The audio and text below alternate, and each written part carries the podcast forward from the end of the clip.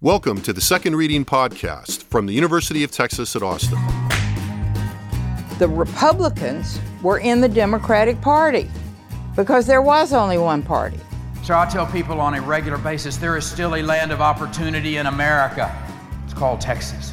The problem is these departures from the Constitution, they have become the norm. At what point must a female senator raise her hand or her voice to be recognized over the male colleagues in the room? And welcome back to the Second Reading Podcast. I'm Jim Henson, Director of the Texas Politics Project at the University of Texas at Austin, joined again today by Josh Blank, Research Director for the Texas Politics Project. Welcome back, Josh. Thanks for having me. Well, it's my pleasure to be here again in the studio with Josh uh, on the campus of UT Austin.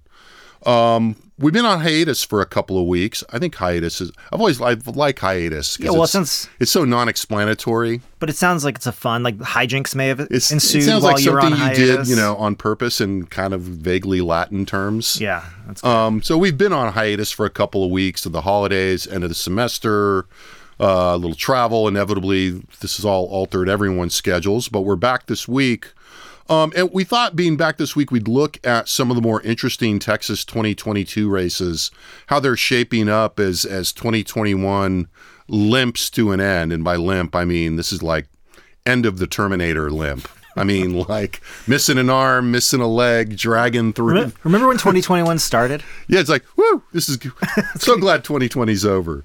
Uh, we're going to hear a lot of that, I think, in the next two weeks. So we won't uh, we won't belabor that. Um, let's start in the middle of the ticket and, talk a little bit about the Texas Attorney General race. And you and I have been talking about this offline a bit, as have many people. I mean this this race has been interesting for a while as a result of the perceived vulnerability of incumbent Republican Ken Paxton, and I want to want to put a pin on perceived vulnerability because we should come back to that. Um, but Paxton, from the you know early on, drew a, a crowded field of fairly interesting challengers. Right? I mean, Yeah, I mean, I think you know part of the attention to this, in some sense, is is is a reflection of the field too. I mean, part of you already raised, which is there's this perceived vulnerability, which we'll come back to, and then I think, you know, the other reason it's obviously generating a lot of attention is that there are three, you know, there have been three, we'll say throughout. You know, and I mean, I, I almost want to say well-known candidates, but that's not true because they're not well-known. But let's say they're, but they're they- interesting. yeah, I mean, well, this, this is the issue, right? This is why it's interesting. You say, well, is it three formidable candidates? It's like, well, you know, I'm not sure about that. And it's like, well, but what's this? It's three candidates who have electoral experience, Well, right? Yeah, you know, and that's I think that. I think right. that's the important thing here is they have three candidates who, you know, in at least two cases have run statewide, have raised money. Well, actually, you know, and in the case of now Representative Gohmert, have has his own sort of, you know, I would say following and brand within the GOP in the state. Right. So that's you know, so there's definitely reason to pay attention. At the same time, it's a you know it's sort of like it's a lot of there's a lot of ifs thens kind of pieces to this that are sort of Right. hard to suss out and it's it's interesting because I mean I think both of us have talked to a lot of reporters about this race and I'd almost say I would almost say surprisingly but not so what I just said at the outset is like this is a very interesting race on its face but it's actually a lot more interesting for other reasons probably Right. right So, so just to get it clear, so we've got former Texas Supreme Court Justice Eva Guzman, Mm-hmm. Land Commissioner George P. Bush, and now Congressman Louis Gohmert, who I think is not filed yet, though. which he may never I mean Which he might not. The filing deadline is Monday. Yeah. And we're recording this on Thursday before the filing deadline of Monday. Um, and we had briefly uh, Matt Krause, right uh, current state legislator, not running for reelection. Um, and then Gohmert got in and Krause got out. yeah to run uh, for I think the County county, attorney, county I think. attorney yeah, yeah I think that's right. Um, so, so what did you? So you said, you know, this is like it's interesting on the face of it for all the reasons you were laying out. I mean, Right. at least for people that follow Seri- politics, people know who Eva Guzman is. Yeah. People know who George P. Bush is. Obviously, George P. Bush has been, you know, a character now, if if only a supporting character uh, in Texas politics for a while. Son of Jeb Bush, um, for a long for a while seen as a potential new face of the Republican Party in Texas. Um, that's become complicated, shall we say? yeah And so, you know, there is a sense that this is not you know, as you were saying, like it's interesting, it's not, it's competitive, is it not, is it, you know, or it's interesting, more interesting for this or that reason. I mean, I think one of the things we have to do, have to step back and look, is that you know we haven't had very many repu- competitive Republican primaries in the last couple of cycles. Right. You know, little bit here, you know, little glimmers here and there, but certainly statewide, there's just not been a lot that's cl- gone on really since 2014. Yeah, I was gonna say the closest that I can think of is Dan Patrick, you know, winning Right. that primary against Dewhurst and Staples Yeah. and Patterson, right? Yeah, and there was yeah, and there was then there was a bit of competition. That comptroller's race was competitive that year. I mean, 2014 was there was some business going on.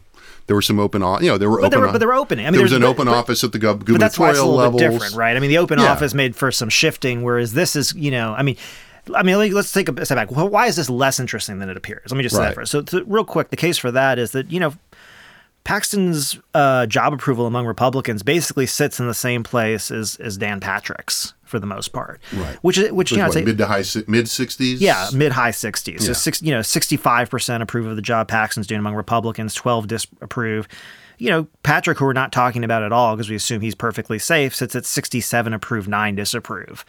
So it's not as though there's like a wellspring of, you know, dissatisfaction with Ken Paxton. And the other piece I think about this that's important is that, you know, Ken Paxton has spent you know, since before going to the attorney general's office, really, you know, cultivating a brand and a relationship with, Yeah. you know, activated constituencies from the Republican primary. And ultimately, he doesn't really look as vulnerable as I think the context around which we're looking at the race makes it appear. But this is where it gets kind of interesting, right? So I think, you know, you think about, I, to me, I think about Bush and, and Guzman in some ways like a kind of like the institutional lane. There seems to be kind of two Right. lanes, right? There's the institutional lane, and then there's the the more familiar right lane. You know, basically who can be who is the most conservative. Now, ultimately, Ken Paxton has been pretty conservative as Attorney General. Yeah. We, we, I don't know, we haven't talked about this in a long time, but just as a quick thing, just to throw this out there, this is something the Attorney General gets to do, right? I mean, Yeah. for the most part, they get to choose when they're going to file suit. They put out press releases. They have a lot of ability to select the issues that they want to emphasize. And Paxton, like Abbott before him, has done this really well to advance sort of, I think, his political brand.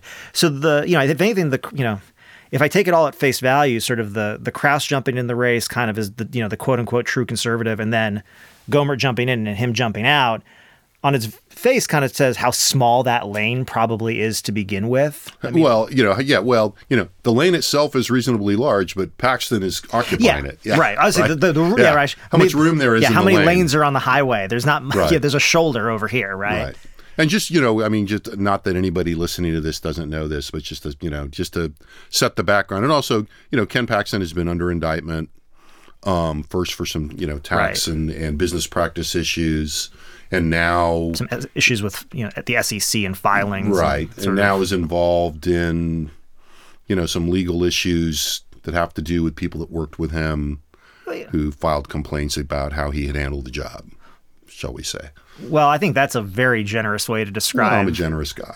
But I mean, but this is but this is the issue here. Actually, I mean, Right. some to some extent, I mean, this is where it gets more interesting to me. I don't think that Paxton per se is is in trouble in this primary, and the main reason is Bush is the most well known opponent of his, and Republicans and conservative Republicans are split on him. Thirty four percent have a favorable view, twenty eight percent have an unfavorable view. Those who describe themselves ex- as extremely conservative, he's underwater. 28 have a favorable view, 39 have an unfavorable view. We could go into a whole speculation as was, you know, is it the Alamo? Is it Dan Patrick? Is it the Bush brand? It's not really the point here, but the point is to say he's not as formidable as he looks. It's and- almost certainly all of the above. yeah, and, and Guzman is largely unknown to most candidates. So, so what's interesting to me about this is when do when and how strongly do Bush and Guzman make the case that look, you know, the attorney general might be a liability in the general election if the FBI investigation advances to a certain point between now and Yeah. next November. But I don't think that that necessarily hurts him in this primary. The thing is, is if they're aggressive about it, it becomes part of the campaign against him in the fall. Right. I mean, and, you know, we should also mention. So, you know, you were talking about public opinion and and the reads of that, and, and in the, you know, we we did a trial ballot in October, which you know we wouldn't I wouldn't read very much into at this point.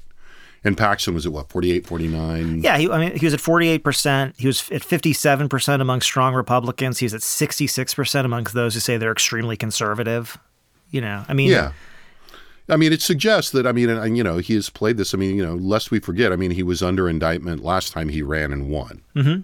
But it both- was a close race. I mean, I think there, you know, there's, Yeah. there's an institutional reason why he's attracting more challengers. Right, but ultimately, I think you know neither neither challenger has been super aggressive at this point. It seems to me about you know raising the issues that they're really concerned about, and I'm not sure if they're going to.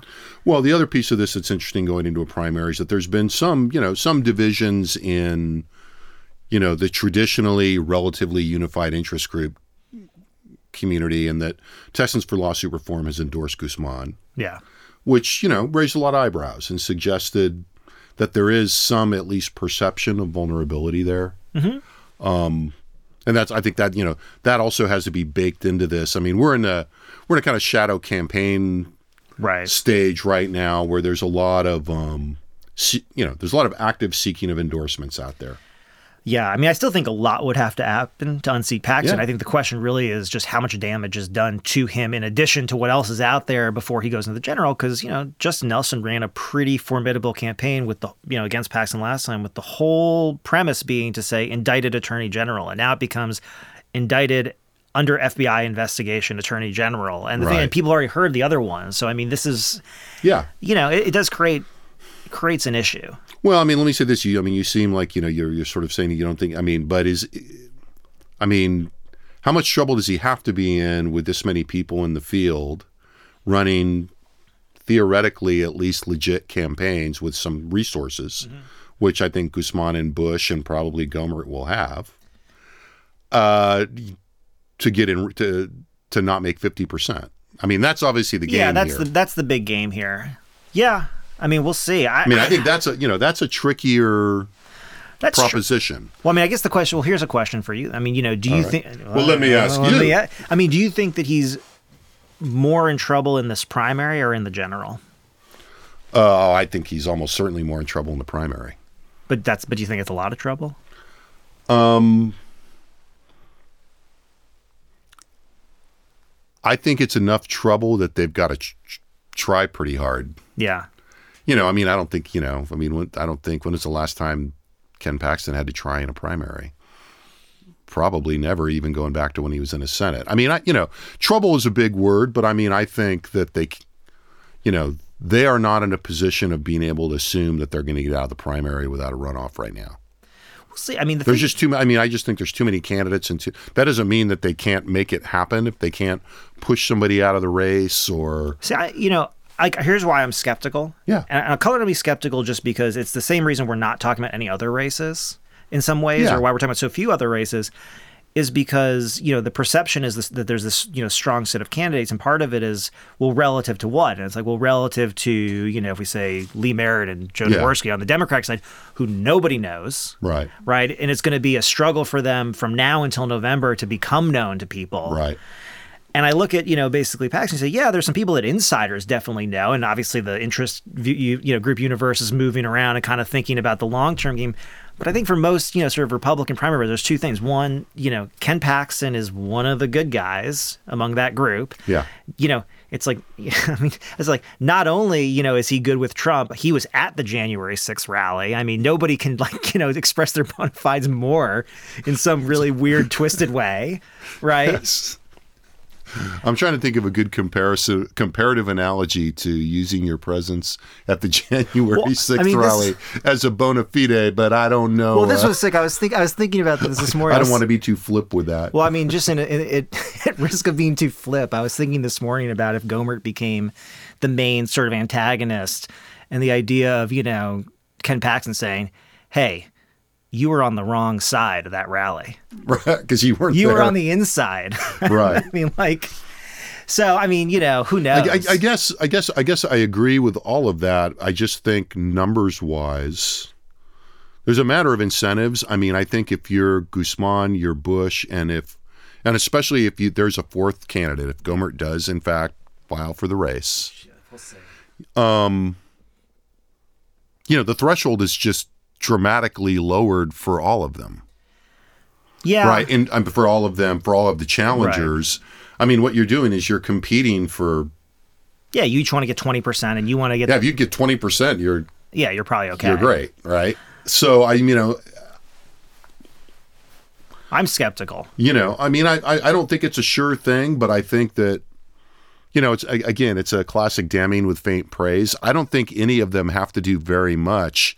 All of all three of them just have to do enough to push it into a runoff, and then, you know, now then, uh, you know, the conventional wisdom, if you're an incumbent that gets pushed in a runoff, you're at a pretty serious disadvantage, Right.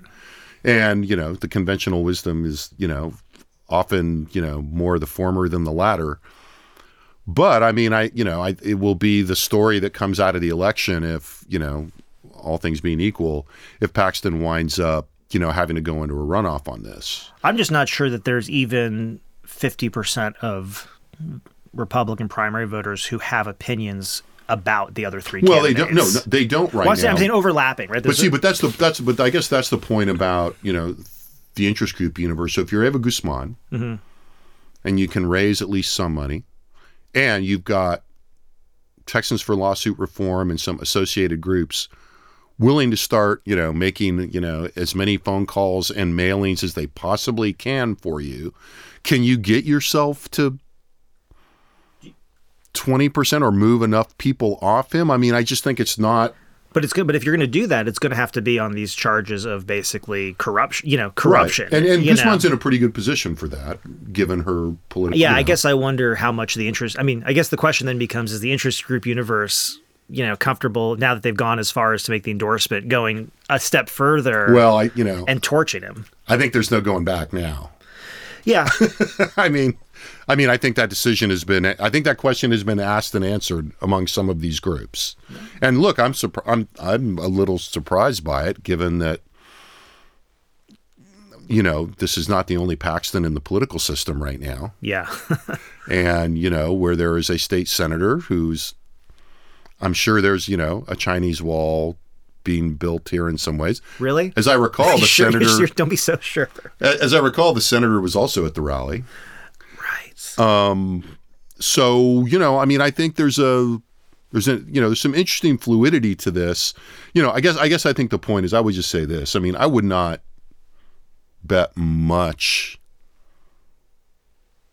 on this going to a runoff but i you know i'd bet a little and if you gave me some points i'd probably put a little bit on it because just because just because of the numbers but we'll see so let's let, but let's let's switch over now and look there you mentioned um, the other side, the general election. We also had a little bit of, you know, we've we've seen a little bit of movement in this as well. Um, but there are, you know, there is an, uh, you know, there is a field of of candidates, and I'm wondering, I'm kind of wondering why Justin Nelson isn't running again.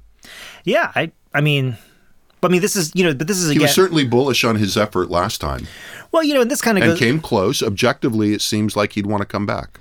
Well, I think this goes back to something that you know, like we we talk about this stuff a lot. Like you know, so what are the set pieces and what are the you know, what are the short term factors? Mm-hmm. And it just you know, I mean, I can't help but look across all this and say, you know, this so this one race we're looking at. You know, it's the attorney general's race right now, and there's a reason for Yeah. it. It's a vulnerability, but it's also, you know, because of these candidates there. But one of the things about all those about this, and it's sort of, the, you know, I think it cuts across all the races here, is Texas is so damn big. It's so expensive. And this is a reason for someone like Justin Nelson to run again. He's already put himself out there. A lot of people have voted for him, right? As, as he repeatedly pointed out. As he repeatedly pointed out. you know, he's very bullish on his chances. But part of the issue, you know, and you've brought this up before, which is, you know, Democrats, you know, it's sort of hard to get Democrats to run multiple times. And I think especially statewide where Yeah. it's such a grueling you know, you know, it's just such a grueling endeavor when you don't have the power incumbency. You can't, you know, you're not Ken Paxton who can sit there and basically just put out a press release and you know create Right. some news for yourself and put your name around something. You got to work and you got to raise a ton of money. There's a ton of markets, and so I mean, to some extent, I would say like it is on the on the part of Democrats, it's lame that they can't get candidates to run more often. But also, you have to just acknowledge that like it's really hard. It's hard for anyone trying to challenge an incumbent within a primary. It's hard for anyone trying to challenge the incumbents in the general election. And so we seem to get this sort of rotating cast of characters, but very little repeats. Yeah. And again, there are, you know, there are candidates in the race on the other side, and I don't want to, you know, zero that out. But I mean, I think it is striking that, you know, and there was a lot of discussion during the legislature about, you know, there were always rumblings that some of the people that are involved in in kind of criminal justice and legal stuff uh, uh, on the Democratic side, particularly in the Senate, are you know Yeah. thinking about getting in the AG's race, and none of that has really materialized. Yeah. And you know, I mean, and I look, I get it. I mean, the objective structural conditions right now. Yeah, I mean, we'll talk about this some other podcast, but I was looking into uh, legislative turnover this Right. last week because kind of, you know, there's been a lot of attention on the number of retirements we've Yeah. seen in the legislature. And, you know, too long didn't read version is, is it looks pretty normal, actually, especially kind of around a redistricting cycle. Right. You know, right now, 29 uh, people in the House or Senate have either said they're retiring or, or seeking a different office. The average, not including this session, is about 30. Now, admittedly, we'll have primaries or general elections, but since we're coming out Yeah. of the redistricting process, we're not really going to add that many changes after that probably i mean we might add a, a few but it's not going to be like a in terms Yeah. of high watermarks for session turnover not likely to be unless something you know something Yeah. happens Well, and it's still not, you know, I, you know, I think we've not probably quite seen. You know, I, we'll we'll see in the next few days how many how much more turnover we see. but to connect this back i mean Yeah. what's interesting i think over the the more recent term that you know people might not kind of appreciate is that most of the retirements have been on the republican side Yeah. So more often than not when we look at these retirements it's republicans who are retiring now sort of There's a- also more upward mobility. There's more. Well, there's this is well, this is the thing. There's, and this is I never, I- you know, I'm working, we're writing something up, and I'm working. You know, part of it is like there's all kinds of ways you can interpret this data, but one of the possibilities is for you know, if you look at Republicans, you're right, right. There's more upward mobility. Uh, so ultimately, but and that's the other, the flip side of that is for Democrats, there's not more upward mobility. There's a smaller number of seats, Right. and so you know, when you've got one. It's not Yeah. like you can just jump to another position unless you're going to go say be the mayor of Houston, Right. For no, example, and I, and I, you know, I, don't, I didn't mean to pick on the Democratic No, no, no, senators just- per se, but no, I'm just I'm just pointing out. I mean, but I mean, I think it's just a, a fact. I mean, I think we've had conversations with, Yeah. with you know Democrats before where they basically say to the effect, you know, well, you know, this is working. you know, I mean, over the well, years, Yeah, and, and you know, you're giving up something for, you know, a long shot at, at nothing. And so, I mean, I get that, but I, I and I, that does bring attention then to, you know, some of the other things that have been happening in some of the other races. Um, you know, and the Demo, you know, you mentioned uh, how Dan Patrick, you know, was, you know, Right. roughly the the position that in terms of his job approval among Republicans, that Paxton was. Not much happening on that side in that race, but it's been a little frothy in the lieutenant governor's side on the Democratic side. a little frothy, Well, you know, I mean, a yes. wee bit. a wee bit.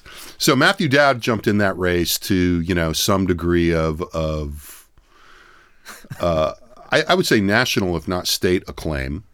Yeah, that's interesting. You know, I mean, he got a lot of you know. I mean, I mean, ironically, I mean, I think you know Matthew Dowd is probably better known to a national audience than he is to a state audience, as as we found in our polling Yeah, when we polled so. on him. But you know, Matthew got in and then he got out. well, he cleared he cleared the way. His, Yeah. his work here was done. Yeah, so Matthew Dowd announced earlier this week that he'd be suspending his campaign for the nomination for lieutenant governor. And and you know, the announcement was interesting that he would be clearing the way for a more diver- a diverse field and he was, you know, he looks forward to, you know, continuing the fight against Trumpism, et cetera, I think.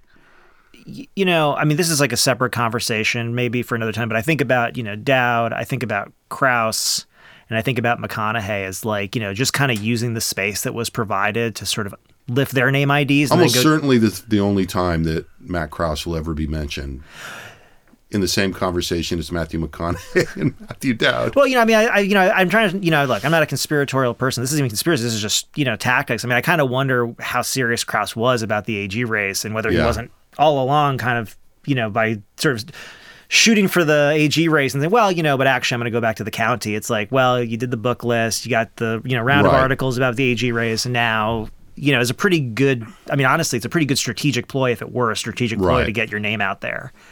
But anyway, I digress. But the space was there. It seems like a lot of people are using this space, at least in a way that I haven't seen recently. Yeah. I mean, you know, it's funny as you were talking about that, and that, you know, you do see people move around around this point in the cycle. Yeah. You know, it's also a cyclical thing. I think, you know, you were talking about redistricting in terms of turnover. That's another thing. You know, there's a certain amount of just, you know, disruption that's happened and shifting around that has consequences downstream.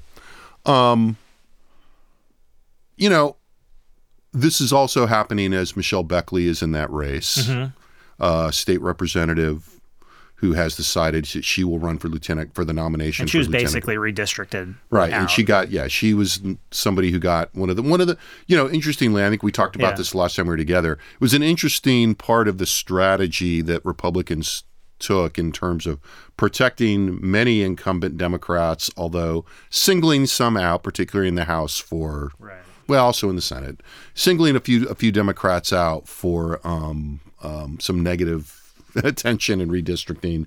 Beckley was one of those. Um, and then we've also got a new entrance in the governor's race, and I think you did a media hit on this yesterday. I did. Um, Joy Diaz, who I guess in some form of disclosure, disclosure, we've both done. I think we've both done stuff. I've definitely done stuff Yeah, with Joy remember if I have. over the years Probably. when she was at KUT, and then uh, uh, on the Texas Standard. I was a little surprised by this. Yeah. I Well- mean, not that you, you know, I mean, it's great, mean, you know, whatever, free country. But I, you know, if you had said, hey, would you have thought that Joy Diaz was going to run for governor? I don't think there would have been very many people. Um, I haven't asked people at KUT, but Well, she's I was going to say something. she's running for the Democratic nomination Yes. for governor, and she's got a pretty big uphill fight to, Right. to claim that nomination first and foremost. I mean, I was, you know, it's funny. You know, I mean, there's sort of this is like only partially about Joy Diaz, but it's sort of something that's going on now a lot. Which another sort of set of like versions of questions I get a lot are basically to explain whatever just happened via the lens of South Texas and, and the Rio Grande Valley. And like this has happened multiple times, and I, you know, and I understand the impulse. But I mean, what I was, you know, so, so what someone's basically asked is like, well, is this, you know, is, is Beto going to have a problem in the valley because, you know, she's got a Hispanic name, she's a woman, you know, all this. And I was like, you know, to me, honestly, you know, the surname thing is sort of helpful around the margins. I think the fact that she was on KUT and statewide NPR radio, where a lot Yeah. of Democrats probably heard her, is a bigger advantage than her last name. She actually probably has some general awareness amongst, you know, like a group Yeah. that probably includes a lot of Democratic primary voters, just to be honest. But ultimately, you know, it's. I mean, if she didn't have that experience, would we be like even Yeah. mentioning her at all? It's, you know, it's an- it's, you know, I mean- interesting. I, I, will say one other thing. I mean, there was a whole thing last primary where like, oh, Beto underperformed in the valley. And we when we looked at that, Right. right, and we said, well, first of all, you know, he was still getting majority votes in most of the counties. Number one, number two, if you go back and you look at his campaign schedule. And this is sort of an interesting broader point, but he didn't spend any time in South Texas leading up to that Democratic primary. He was around the big cities, and just say he well, was around taking time to go to all the, you know, remember the whole all the counties. Yeah. But also, I mean, like he was spending most of his time in that primary where most of the votes are. yeah, And that's something about first this frame, which is, you know, number one, you know, the RGV accounts for like a little bit under 3% of the statewide vote total. If Greg Abbott is spending all of his time in the RGV and Beto O'Rourke is spending all of his time in the RGV, then it's a pretty competitive election we got going Right. on. Like, so let's just, you know, I mean, there's further sort of, you know, optics of this and, you know, trying to create a story. But I think this is a different campaign for O'Rourke in that he's already spending a bunch of time in the Valley because you know what? He doesn't really need to be on every college campus right. He already has a lot of the Democratic vote. I wouldn't say locked up, but you know, at least it's his to lose. And so that's sort of, I mean, not to you know count Joy Diaz out before she runs, but like it's just a different race than it was last time. Right. And there were people that tried to make, as I recall, and I, you know, I'm just thinking about this, so I didn't prepare it for the podcast. There were people trying to make hay the fact that, you know, in the 2018 primary, you know, there was a Hispanic surname candidate that Mm-hmm. was polling reasonably well going in, but I don't think that came to much when we finally when we saw the final vote totals, as I recall. Well, she did she did okay in some of the South Texas counties and things Right. like that they use. But again, I mean, you kind of go back and you say, I mean, everybody again was saying, well, O'Rourke's not. Yeah, it's like O'Rourke got like the most votes of any Democrat in a primary up until that point. I mean, you know, Right. I was saying this sort of jokingly in something else recently that I was at, which is, you know, there's these sort of expectations that we learn that people apparently always had, but that they don't tell us about until after we actually get the election results, and then they can tell us how how someone underperformed. right. And it's like, well, look, put a number out there. I mean, I just say, you know, I mean, again, I don't, I don't care, but it's like, you know, if O'Rourke, you know, if people feel like O'Rourke needs to be above some threshold, say what that threshold is right now. Right. Don't wait until after we have the primaries and O'Rourke gets like 65, Yeah. 70% of the vote. So, well, if he's not getting 80% of the vote, clearly, oh, There's something wrong. Yeah. Yeah. like let's just, let's just take it easy. Well, I think you know, I think I th- so. I think Joy Diaz being in the race is an interesting development. I Yeah. think, and uh, you know, for a lot of the reasons you're kind of alluding I'll, I'll to. also, I mean, just her natural, you know, her history and her experience are going to give her an advantage, and the, you know, Yeah. she's someone who can, she can go in public, she can Yeah, she's not going to have to learn how to answer, que- ask and answer questions. She's not, Exactly. you know, yeah. I mean, she adva- she definitely has advantages to other candidates, but She also has a major disadvantage, which is her name's not Beto O'Rourke, and she's not known to 100% of Democratic voters. So I I, I want to finish a little bit just on like I, I do want to talk just for the last couple minutes. I mean, so we've had you know the Dowd bubble, the McConaughey bubble.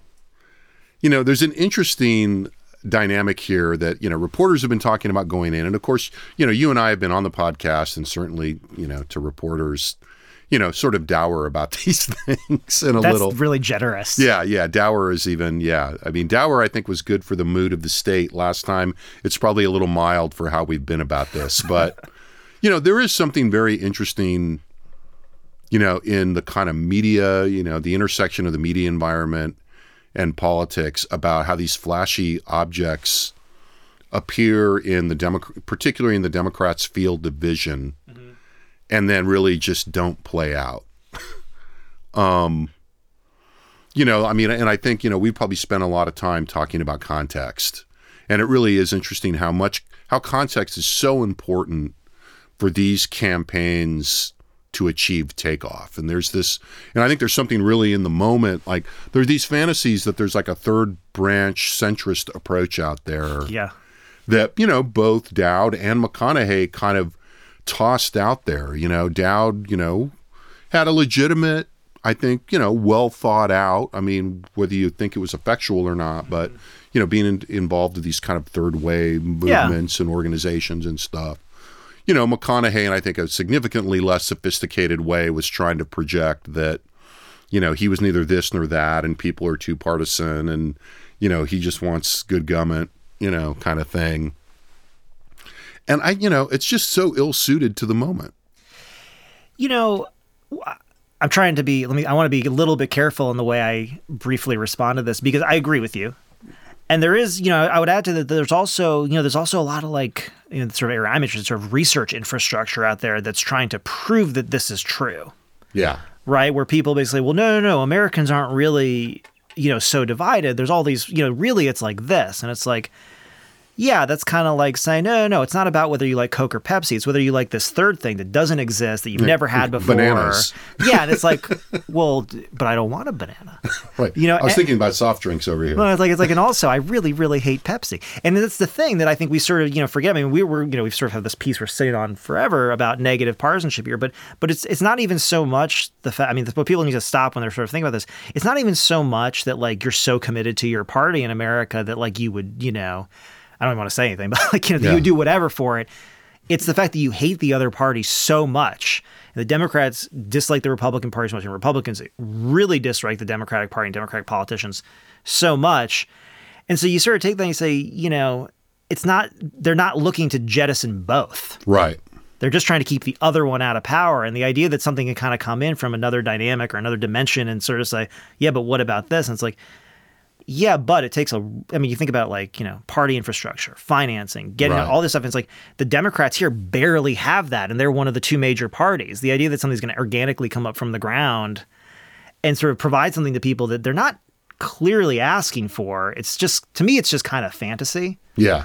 But I think it also is, you know, it's a symptom of the dysfunction overall in government that, you know, people are at least, I think, you know, open to ha- like sort of having these discussions repeatedly about, you know, this kind of change. But I think, you know, as we study politics, we, you know, we have degrees and all that kind of stuff. You know, this, that kind of change happens, but it's pretty, Yeah. it's, it's a little bit less, you know, Right. It's not an, it's not an enterprising politician kind of showing up in a state and saying, well, what about this? It's usually a little bit messier. And I think, Yeah, and you I just yeah, and I mean I just think the yeah, the context right now just doesn't makes it very doesn't lend itself well, to know, that kind of effort. Yeah, I mean, the right? McConaughey thing is kind of a perfect example. Was you know he went and gave a really, really poor interview. You know, and really could not espouse a position on any number of, of, of, of major issues. And I think that kind of brings up the issue here, which is yeah, he can kind of say I'm for good government. I'm I'm not I'm not for divisiveness and all that stuff. But it's like, yeah, but like we're having an election where we could talk about permitless carry. We could talk about immigration at the border. We could talk. I mean, something that I would think about is like, how about just running the state during a pandemic, Mister McConaughey? Yeah. Like, I mean, there's some major, major stuff. Abortion. We've got to talk about education. All these issues, and you can. And the idea that you could just kind of come in and say, "Well, I'm not really trying to like you know divide people." It's like I just want to do the deal. it's like, well, yeah, but Yeah. it's a little That's- more complicated than that. That's not really where people are, I don't think. And so, all right, so we will try to get that negative partisanship piece out. Um, I was going to try to work on that before I left town, and I did not. Um, but we're close. So, with that, um, I think we'll probably try to come back and do one more of these next week before this is all over. Uh, this all this being 2021 and the semester here. Uh, until then, thanks for listening. Thanks to our technical st- uh, production crew here in the Liberal Arts Development Studio in the College of Liberal Arts at the University of Texas at Austin. Uh, we make reference to all kinds of data on this. You can find that on this podcast. You can find that data and much, much more at texaspolitics.utexas.edu. Thanks for listening, and we'll be back soon. The Second Reading Podcast is a production of the Texas Politics Project at the University of Texas at Austin.